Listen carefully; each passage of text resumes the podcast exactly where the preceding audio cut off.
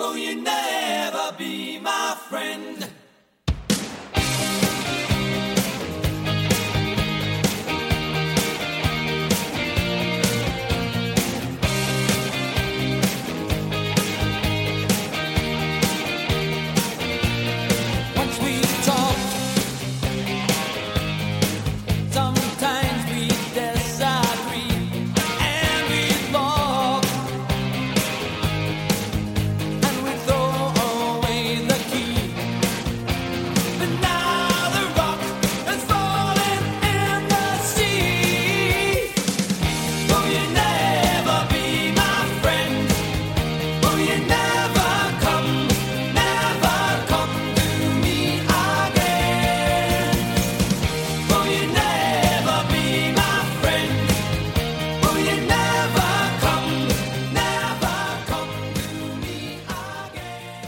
Hey, you're listening to Rock and or Roll. I'm BJ, and on today's episode, we hear from a Scottish singer songwriter named Brian Spence. Brian played guitar with a glam rock band called Bilbo Baggins in the early mid 70s. They started out in the same clubs as early incarnations of the Bay City Rollers, and eventually shortened the name to just Bilbo. You'll hear Brian mention Colin numerous times on this episode. That's Colin Chisholm who was the singer from Bilbo Baggins, and Brian and Colin Chisholm also released an album as Chisholm and Spence in 1980. In the mid 80s, Brian launched a solo career, releasing two amazing AOR albums The Incredible Brothers in 1986 and Reputation in 1988. Interestingly, those albums were actually huge hits in Portugal, and Brian can still travel there and perform for very enthusiastic crowds to this day. Alright, so let's hear my interview with Brian Spence.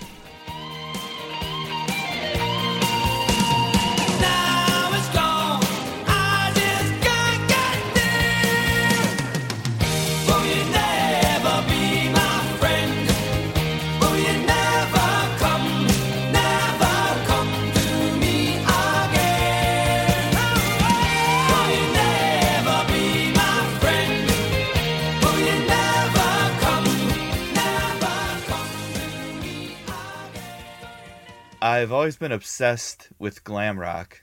I really I love glam rock that especially the UK stuff from the 70s. Yeah, I'm I'm a, I'm a bit of a fan myself actually. Yeah, yeah, I'm sure you well. are. Yeah, so I wanted to ask you Yeah. about that. Well, I wanted to ask you, you know, how you got started in playing music and then how you ended up uh, playing in a glam rock band.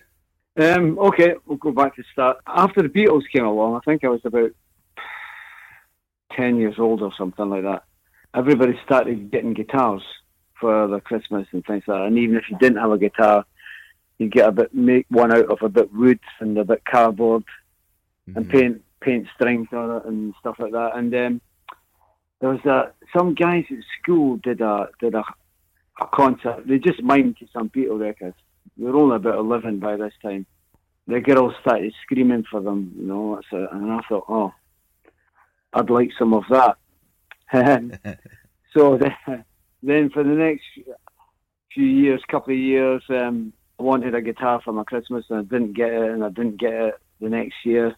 And my friend got a guitar and he started a band. He was actually in, in Bilbo Baggins as well. He became, we got him in later on, but he had the guitar a year before me. So by the time the next year came around, he- he'd already got a band together and I was desperate to get a guitar. And my mother bought his guitar, for, his old guitar for my Christmas, which she got for three pounds.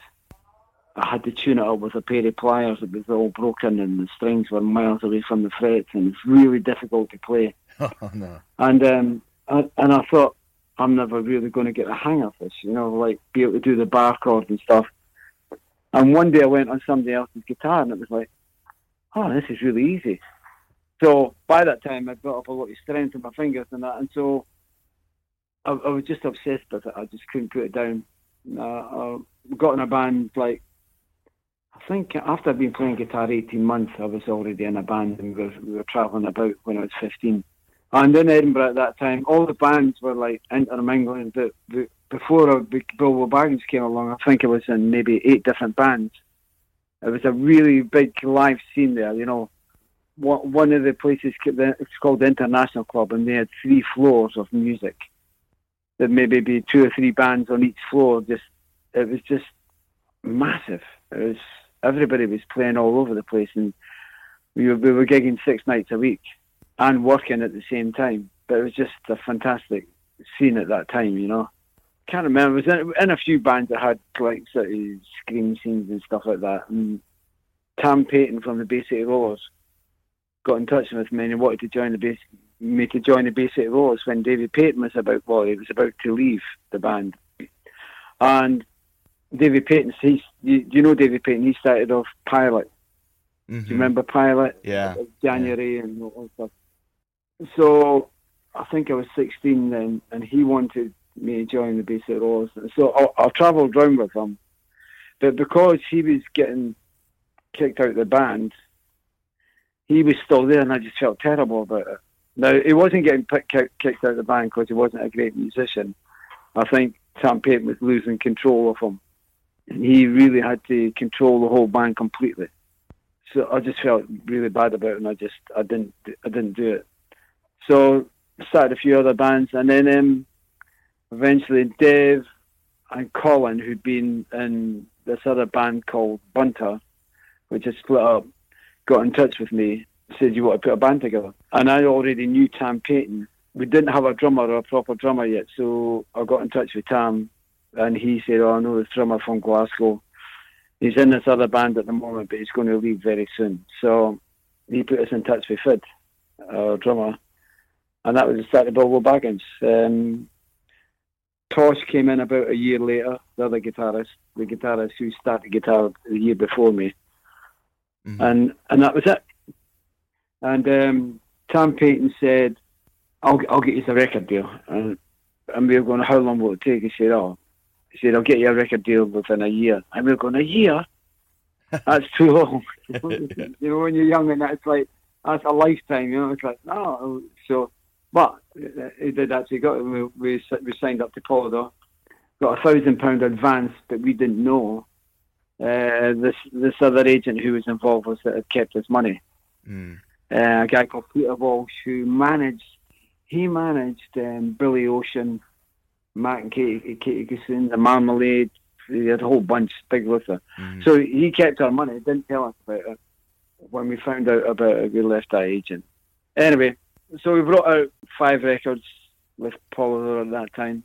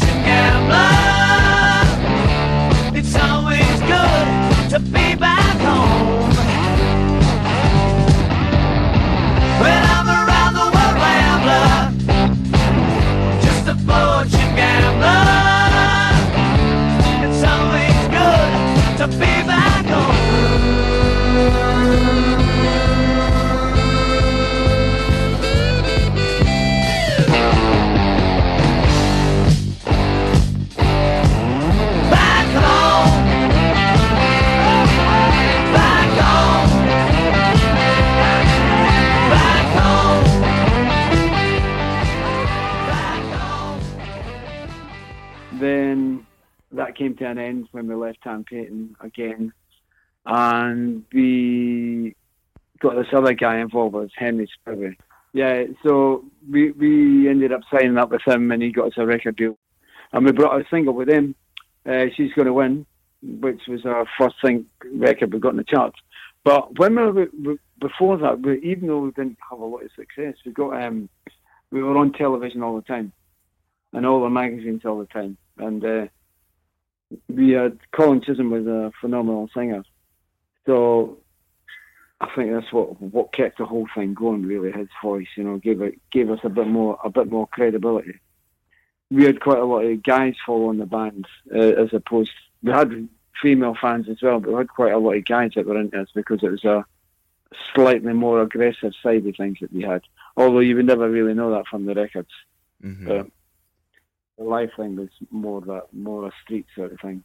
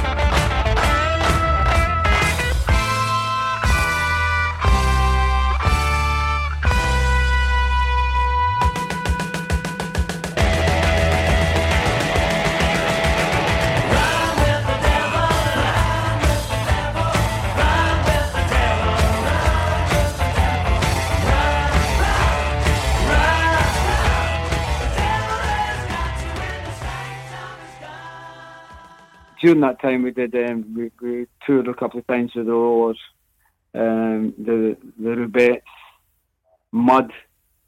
So the the Bay City Uh, Rollers were they all had they already broken really big by this time you're talking about? But by yeah, by by that time, wh- wh- when I first went with them, when I was first going to join them, they they had a, they had a massive following. They didn't quite have a record deal yet, but they're just about to get one. hmm Um, and they, they had a really big following be- before they even got a, a record deal. But it was a completely different band. And if, I don't know if you look at the list of the people that have been in Bay City Rollers, there's something like 20. Yeah. And every every time, he would always think he was ready to put somebody out of the band when he notices they stop washing their hair. So that's when they're becoming rebellious. Um, yeah, and you'd have to after we'd have our rehearsals. We used to have to go to Tam Paton's house afterwards, so it'd be like ten o'clock at night. We'd finish the rehearsal, we'd go to his house, and we just have to listen to him rant and rave for maybe a couple of hours, just telling you how big the Bay City Rollers are going to be and stuff like that. And um, and he was right, you know. Uh, they never made any money out of it. They they didn't see any of it. He bought a nice house. I'm not sure he, even he got everything that he, sh- he should have got. But he had a real nice house in, in just the outskirts of Edinburgh. and he would do all this like stuff that he got arrested for later on, the, the paedophile stuff out there and all that. You know, Yeah. it's quite a, a sordid scene actually. But um, we were lucky; we never got dragged into any of that. And uh, I, I think there was a period like where we had signed, we'd signed up with this agent, and then the agent talked us into leaving Tam completely. This was the agent that kept thousand pound, and us to go with him. So we left Tam, and then when we found out that he kept our money, we went back to Tam. But Les McKeown, when we were on tour, he said, "Look, guys, he's he's just he's just going to hold you back. He's just he's not going to do anything for you." And he literally didn't answer phone calls where we were getting asked to go on certain TV shows and stuff like that. He just he was um, very vindictive. If anybody left the Rollers, he would try and destroy them, their careers. Was it Pat McGlynn that, that formed Scotty? Well, I think it was him. They they became actually really big in Japan, Yeah. and he wouldn't he wouldn't let him out of the contract, uh, even though he was out of the band. He just he, he would he would still hold on to him. He was always scared they were going to do well. It was only after he got a visit from Pat McGlynn's father, who was could look after himself, who um, that he eventually let the contract go. So he, he, could be very, very vindictive and controlling, yeah, like a lot of managers are actually, yeah. So that was that period there. Then um, Lightning Records, that was the one we eventually signed up to, and eventually the band split up. We got on a lot of debt through this manager who was like a compulsive gambler, and um, God, the story of the music business, especially back then, is Yeah. just crazy. Yeah. I wonder. I wonder if it is now. Do you not think it is now though? As well, I don't know what goes on now. Maybe yeah, I people mean, are it's more stuff. probably yeah. but just the story of these managers who were just ripping all these young kids off, just nonstop. It's just crazy. Well, just that the so when the band, one of the guys had enough, and he just went, I, I, "I'm leaving." He just left. Tosh, Tosh left the band. We'd already we kicked out Dave after he got drunk when he when we were on. It was something we always regretted. Anyway, we we kicked him out of the band when we were uh, in an army base in Crete or something like that. We played and we couldn't get on stage, and we did it without him. And Tam had always been trying to get him to get him out of the band. Anyway, so we kicked him out and we regretted it almost immediately. It was just one of these horrible. I got nightmares about it for years. Anyway, so he was he, he he was already out of the band, and he was like he was a big driving force in it as well. up being Eddie Polydor. Oh wow. Uh, he, yeah, he, he did great for him. He did brilliant for himself after that. So the band all split up. The drummer went on and became a lawyer, and then he became a judge. Um, and he, Fred, Fred had no education. He had- didn't even have an O level. He had nothing. Went back to school, became ducks at the school, and then had this like amazing career. Me and Colin, we stayed with this this manager, and um, he took us to. We went across the we'd come down to London. We did a made an album without we hadn't paid for it yet. We paid, made an album, and Colin went on to drums, even though he never played drums, but he, he he's just a natural. And we did ten songs in the studio, ten demos. We took them to America. We shook hands on a deal with Roulette Records for thirty thousand dollars, and meantime, the manager bumped into somebody from CBS. So he wanted to hear this these demos that we did. And he loved it. He said, I'm going to play it to um, Don DeVito. Now, Don DeVito was Billy Joel and Bob Dylan's uh, A&R man. So he played it to him. He loved it. And next thing, they offered us $200,000, which was the most that CBS had ever uh, paid for an unknown act at that time. So we reneged on a deal with Roulette Records, which didn't go down very well. Um, Yeah, I've heard stories uh, about roulette. Wasn't that like a mobster yeah. that was running that label? Yeah, yeah, yeah, yeah. They were, I can't, I don't, I can't remember what family it is. I read more about it later on. I'm glad I didn't read about it. Yeah, I've I knew it heard. I've heard. Tommy James talk about it. Yeah. It, yeah, uh, Tommy James and the who did Mony Mony. Was it Tommy James? Yeah, Mony Mony. Sean- did, yeah, they they were like Yeah. the biggest act on roulette. I would think would have been. So we signed it this deal. Then eventually, then when they found out that we um, that we'd, that we'd uh, reneged on a deal with Roulette Records, we were suddenly like pariahs at the record company. It was like nobody, uh, nobody wanted to know us. So the record came out, and it, nobody did anything. We didn't do any promotion, nothing nothing, nothing, no radio interviews, nothing at all. And they just like just treated the whole thing as nothing that's going on.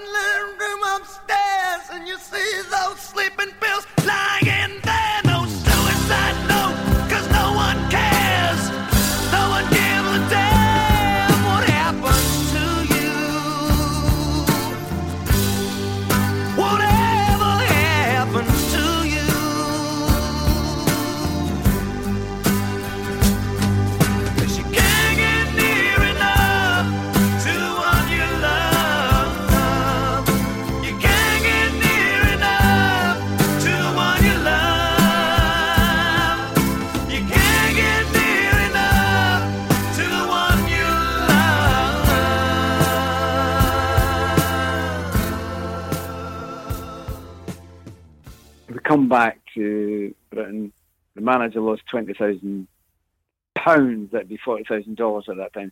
The first the night we arrived, they eventually blew the whole lot, and then and then Oh, the Colin gambler? ended up with This is the gambler. Yeah.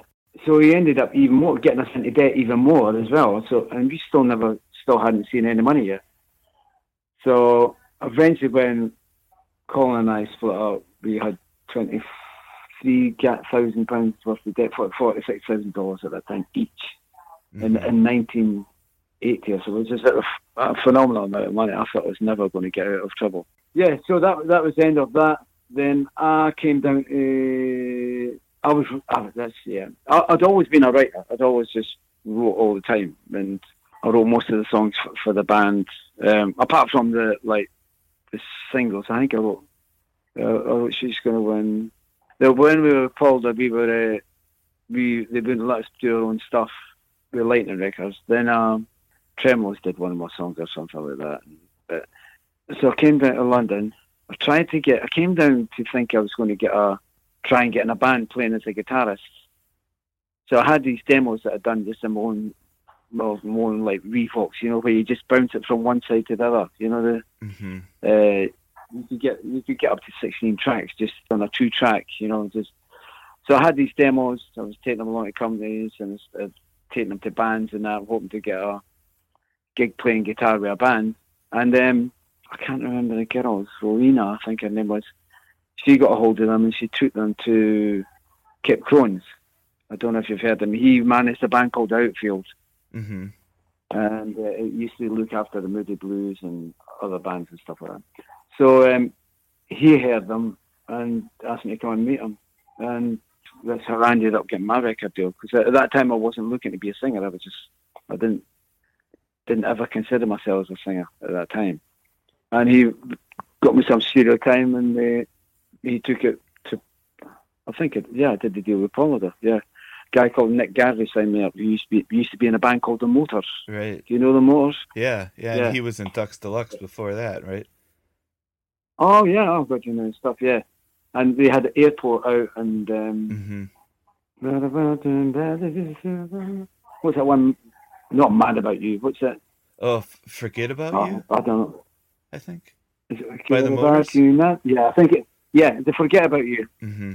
Years later, we did. We, well, we did some writing ourselves together and stuff like that. He's a great, really talented guy. Anyway, so signed up to him. Uh, brought out brothers, and um, I ended up. That's how the thing in Portugal all happened because um, I didn't even know it sold a single record out there until 2010 or something like that. When I went, this guy had been trying to been trying to, for ages to get me to do a gig out there. Emmanuel Conglavis, his name is, and he um, and I kept turning him down. I thought, well, I've never, I've never sold anything. Anyway, we got out, we go there and did this big concert and that, and then it's been, I've done it like four times since. I did one like last week. Um, was it two weeks ago? Oh, really? Yeah, two weeks ago. Yeah, yeah, it was it was phenomenal. I've never had anything like that in my life. It's like the best reaction I've ever had, ever. I'll be 70 in February, which is just ridiculous. But um, This is in Portugal, Yeah. you said? yeah, in Portugal, yeah, yeah. Um, I did it at the Estoril uh, Casino, and everybody sang along with the songs and that, and like all know, know the songs.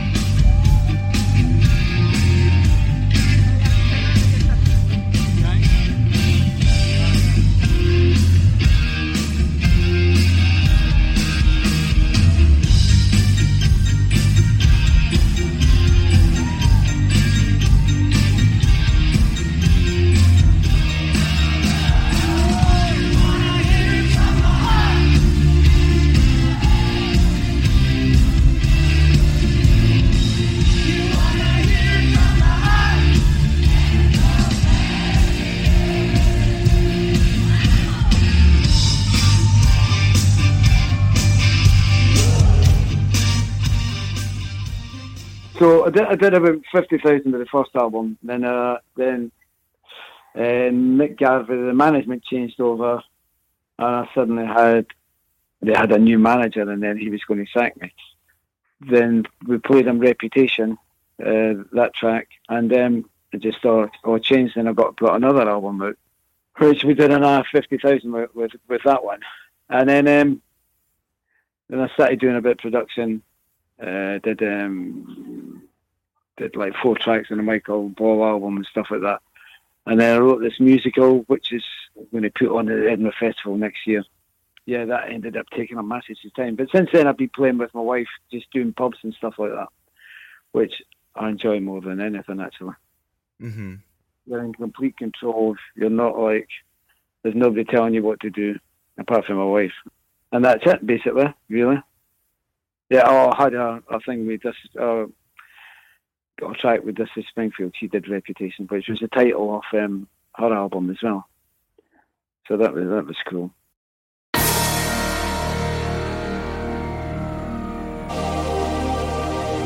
They're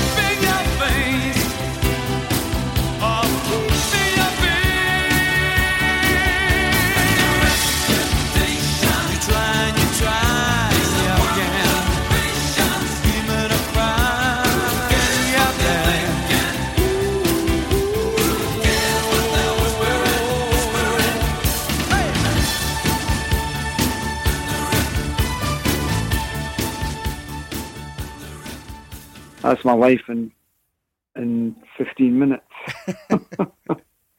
It's it's funny to me that you said you never thought of yourself as a singer because you have such a great voice. I mean the the vocals on your your solo albums from the 80s uh, are amazing. And um Uh, and the you. songwriting. I mean, I love the album Brothers. I think it's such a great uh, melodic rock album from that era, and the the, Yeah. the the songwriting is I just love. I love that those kind of songs. Like I call it AOR. You know that that term. yeah, that's it. Yeah, that's what I'm yeah. yeah. I- I- 80, 80 TOR. yeah. Yeah. And, and Ed Sta- you worked with Ed Stasium on that record, right? How did that? Oh yeah, yeah, yeah, yeah. He, yeah, it's funny. I, I I told him this not long ago. I said I didn't appreciate like how good you actually were. Mhm. You know, at the time, because I had my demos, which I thought were like really good, and so we go in the studio, and every time you get used to your sound, you know, it's it's it's there's always this thing. Oh, he's not quite got the magic of the demo. Right. But he did. He exceeded it. You know, he done fantastic. Yeah, and I didn't realise how good he was till till later. And then I, I hear and I try and recreate that sound, and it just he just had. No, he did amazing. Yeah. Well it was producer. it was a weird time you had gone from the glam rock era and then with the chisholm and spence album it was almost more like kind of a soft rock or a singer songwriter yeah, yeah. Kind of style. that, yeah. but then you, in the mid 80s you end up doing this kind of aor hard rock Yeah. kind of thing almost but Yeah. you know you're, you're that brothers really stands apart from a lot of stuff from that era just in terms of the songwriting and uh it's you're kind of in that style of music but it's not you know it's a lot different from survivor or something like that um Yeah. Yeah. But like like certain songs like like uh, will you never be my friend i will call you family i mean those songs are just so great backdoor i really love backdoor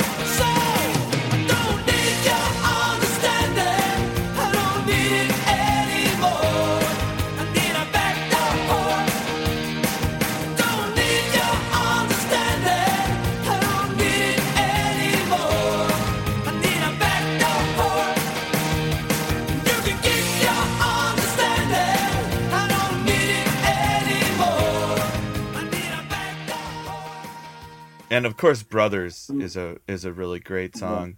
I think the whole album Yeah. Brothers is great. Uh, so that is Oh. it that album that is was a big a big thing in Portugal. Yeah, if, yeah. If, uh, I'll I'll- I'll send you some of the clips in that from it where they're, they're all singing along to these just these songs that you're mentioning there. Uh, Mhm. Hear it from the heart, uh, yeah. brothers, um, never be my friend, and it was like when it first happened. The first time I went, I was just shocked. I was like, how? I just uh, I just couldn't I couldn't believe because apart from the fact I'm in another country that speaks a different language, and they're all singing along in English. It was um it was just I mean bands are used to that sort of stuff now. You know, everybody speaks English now, but to me, I was absolutely dumbfounded, really.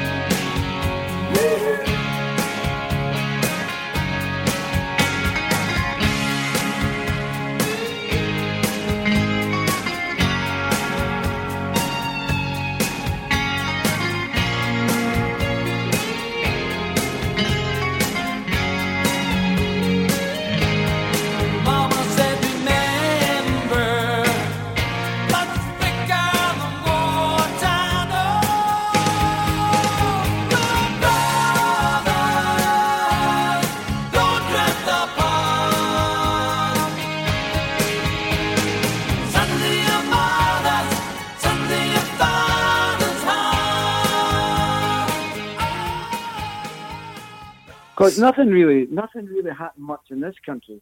Didn't really have reputation looked like it was going to take off. That was um, that was getting played on the radio and that um, the the first track um, reputation from that that was looked like it was going to happen.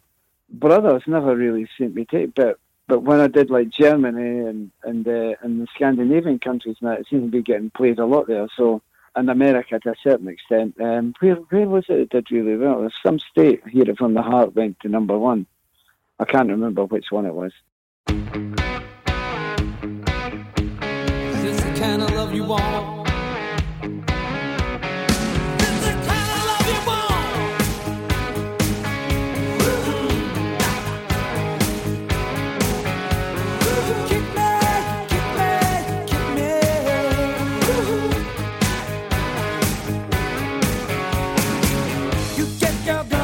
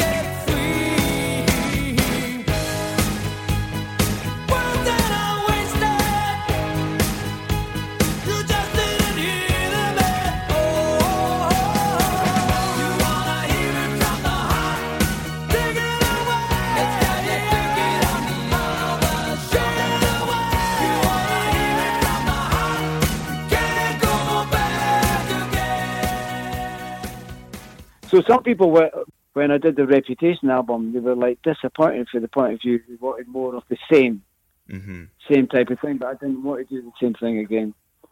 Whereas the Americans, especially the head of the company, preferred that because I wasn't doing the same as as everybody else. They they they liked that for that point of view. And for me personally, I, I found it. I liked Reputation to the point of view of just the way I was using my voice instead of being full on like belting the whole Mhm. time. You know, Mhm. brothers, it's just that I'm just doing it like as high and as high and as loud as I possibly could. You know, and like I'm, I'm recording where where the next day I can't speak, that type of thing. You know, hmm whereas Reputation was more laid back type of thing, and you know, use my falsetto and stuff like that. You know, whereas then you go to Portugal, that's it's really all about the brothers album. Yeah. When you Uh, were when the you were writing those songs, were you writing in that kind of style, or did they end up just getting produced that way and and kind of coming no, together that way in the studio? Or They were exactly that style. yeah, Exactly. Uh, It's fun, it's fun enough. Kip Krones just sent me my old demos and that. He's had all that stuff and he said, Look, I've got some of your old stuff and that. Do you want to send it across? So I bought a cassette player again so I could hear them. It was very, very near. The the Mhm. drum the drum fills everything. Was really bang on with it. But just like simple rock, you know, strong riffs and like good strong chorus and stuff like that and full on, you know. yeah. I'm I'm a big Yeah. fan, a very big fan of that era and that kind of music, and I think Brothers is one of the best records of Wow. that whole kind of genre. Oh, thank you. But I, I I like Reputation too. It's like a kind of a poppier approach, I guess, more produced. I, I would say "Come Back Home" is one of my favorites of your songs for sure. That's a that's a great Yeah. song too. Do you Yeah. remember write, writing that song?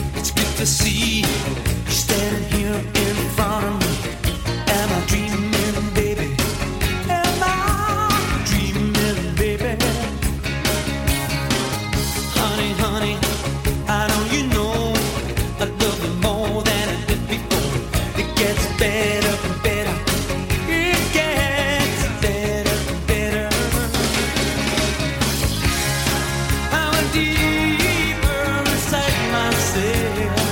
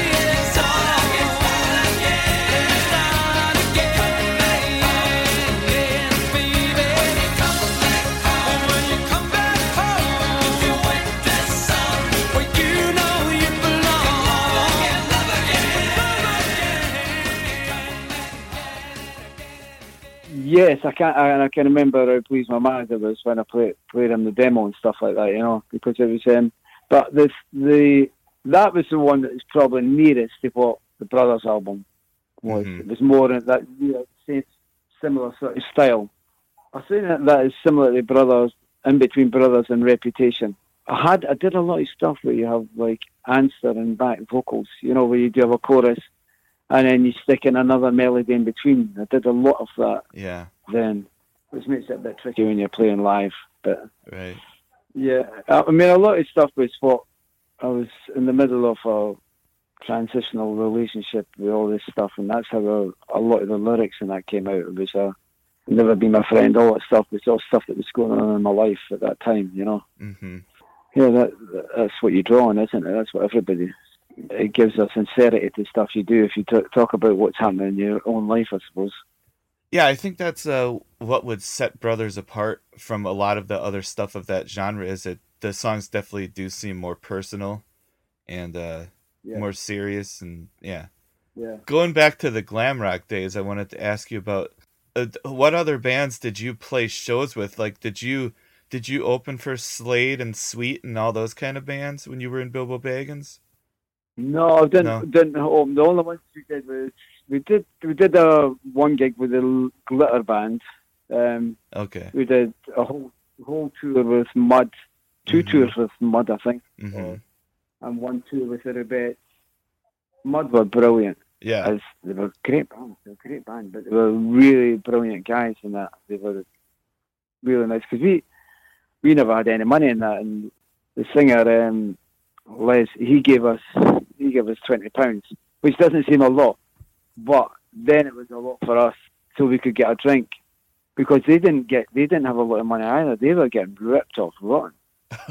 the jackets they, they were wearing the tour jackets themselves, like the, what the roadies were wearing. They they were on something like three percent royalties, Yeah. and and then they'd have all their expenses off that, and split between four guys, and having to give their manager commission. You know, they were just they had.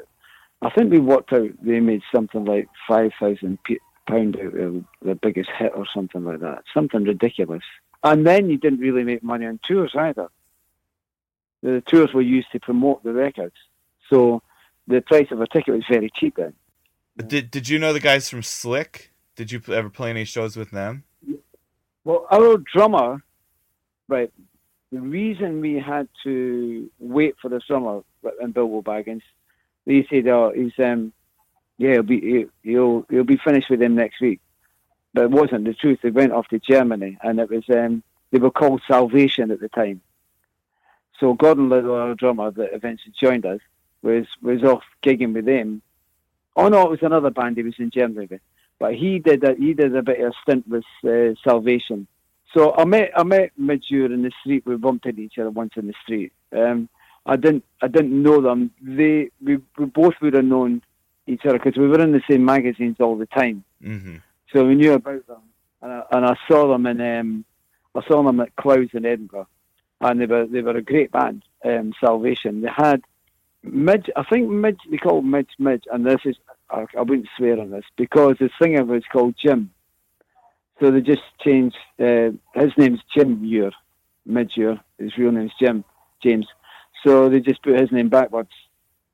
That's what I heard at the time. But yeah, they, they were a really good band, and he, he I don't know why he didn't continue when the Slik thing came along. Midge Ure started singing, but Right. until then he wasn't the singer. He was Mhm. a guitarist and really good. He was a really good guitarist, really good. And but they they had it together really well. So, and in a, in a way, because they did that like the pop thing that they were spoon fed by the the record company, you, they were a really good band, but you just didn't know how good they were, you know. Bilbo Baggins actually had a bigger following at that time, Mhm. um, even though we never had the success. And uh, it was uh, maybe, I don't know, because I remember us doing a gig in Aberdeen where we'd sold out and neighbour down the road and it was half empty. Um, and that was at a time when they were they were riding quite high, you know. But Midge Ure's just like done amazing transformations. It's just incredible what he's done. Yeah. went went from that. Then was in a punk band, was in the Rich Kids, hmm and then um, went for that. What's it? Um, um, did the Vienna stuff, and and then had his own own career again. And it's like unbelievable.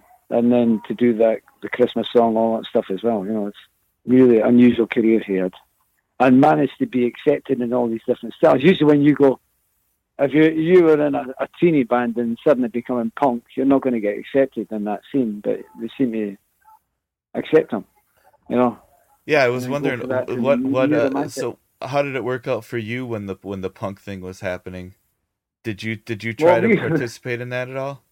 Yeah, we did, we did, we did, we did to a certain extent. We never like wore the clothes or anything like that, but we started doing stuff that was a bit more edgy. But we we dressed. That's when we started dressing up in the blazers and stuff like that. You know, almost like anti-punk in a sense, but still going along with that scene. More more like Jam we're doing. Do you know what I mean? That Mhm. type of look. Is Um, that when you went from being uh, Bilbo Baggins to Bilbo, kind of? Uh, yeah, we went to Bilbo and then we brought out She's Got Wings, which was really poppy and really twee. We did some really off off the wall stuff.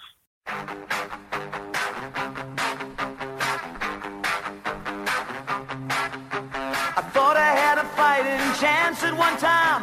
I never ever thought I would lose. But I never saw her sneak up behind. I guess I always knew she's gonna win.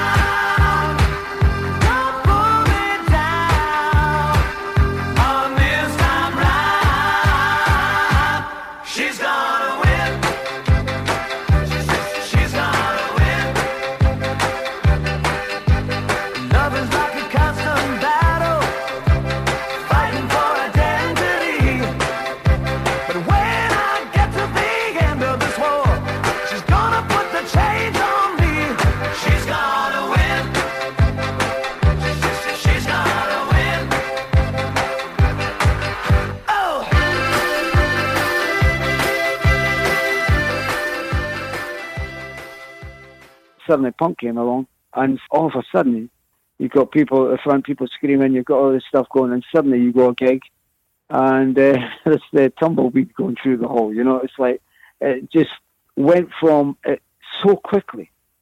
It just the whole thing just died, and it was a it was quite a strange feeling. You know, when you've got like kids sleeping out like sleeping outside your house and stuff like that, and they're all pestering you and phoning you and all, all that stuff, and you can't walk anywhere without getting recognised, and suddenly it's all gone. And while it's ongoing, you're thinking, "Oh, this is a pain in the ass. This is like, oh, I can't be bothered with this." And when it does go, it's like, "Oh, come back." yeah, yeah, exactly. Yeah, so we went in that scene. Then that, that then that's when we got signed up to Lightning Records. Funnily enough, after that, you know, it was it was strange, and that's that was uh, only a little bit of of record sales success was then hmm after it.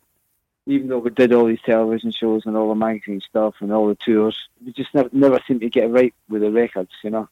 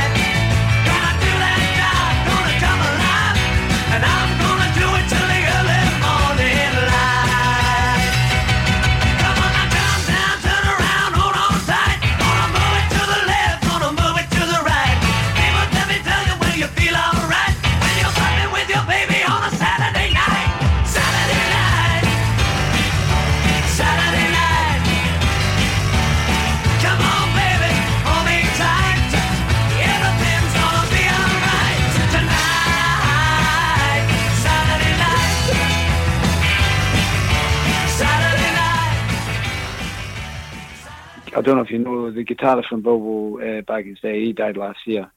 Oh, Yeah, uh, and that the funny thing is, we just done we just done a reunion. We've done um, two reunions um, together, three three reunions. Uh, we got back together in 2018, I think it was, and then we did two nights again in 2019.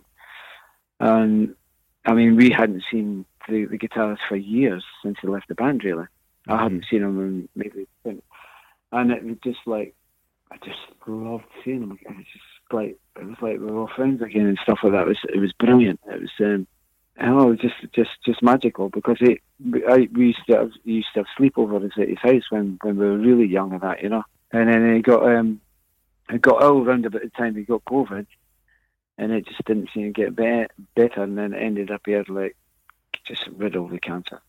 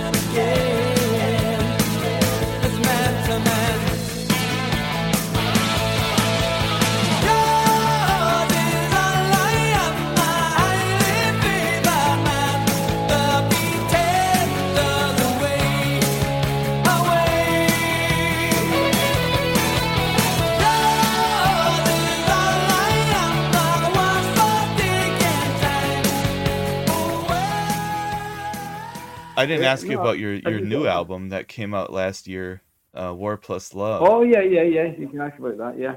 Well, I, I, I did like a lot of people, but uh, during the COVID time, I was um I was writing the whole time. I was just it was quite a nice period for me. I didn't mind COVID that much. It didn't bring me down or anything like that. I would just go in the studio every day. I was just constantly working. I, I did something like I think I wrote. I might, I might I might have done as much as a hundred songs or something like that. Um, and uh, I, I, put together the um, the rockier ones for the War and Love album. And actually, I did I did the, the zombie. Uh, I played that one in Portugal. Uh, it's you again. What is it now?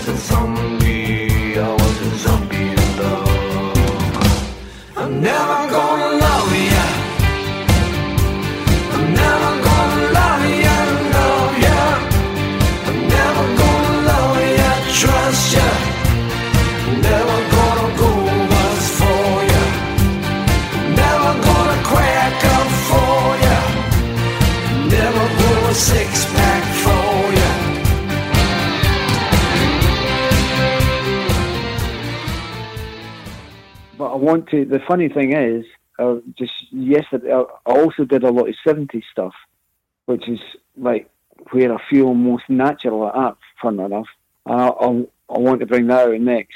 And I've got enough. I've got more than enough albums for that. For more than enough songs for that compilation. So that that that'll be the next thing I'm bringing out. The thing is, I, I just think now, just bring it out. What's the point of just lying in the studio, like you know, just lying there doing nothing? uh, and uh, the, some of my favourite songs are on that. That's what I want to bring out next, and I'll probably do that in the next month, I think. I'll, I'll send you a copy if you want. Sure. So it's Um, an album that sounds more like sounds like the '70s. Is that what you're saying? Yeah, Yeah. yeah, ve- very much so. Yeah, Mhm. yeah, we've got that sort of feel. I'll send you a copy of that stuff. Did you? Did, have you had to listen to the album that I brought out with Zombie on it? And Yeah. Yeah. Yeah. I liked uh, uh, "Back Up on My Feet" was the one that kind of harkened back the most to Brothers. I thought.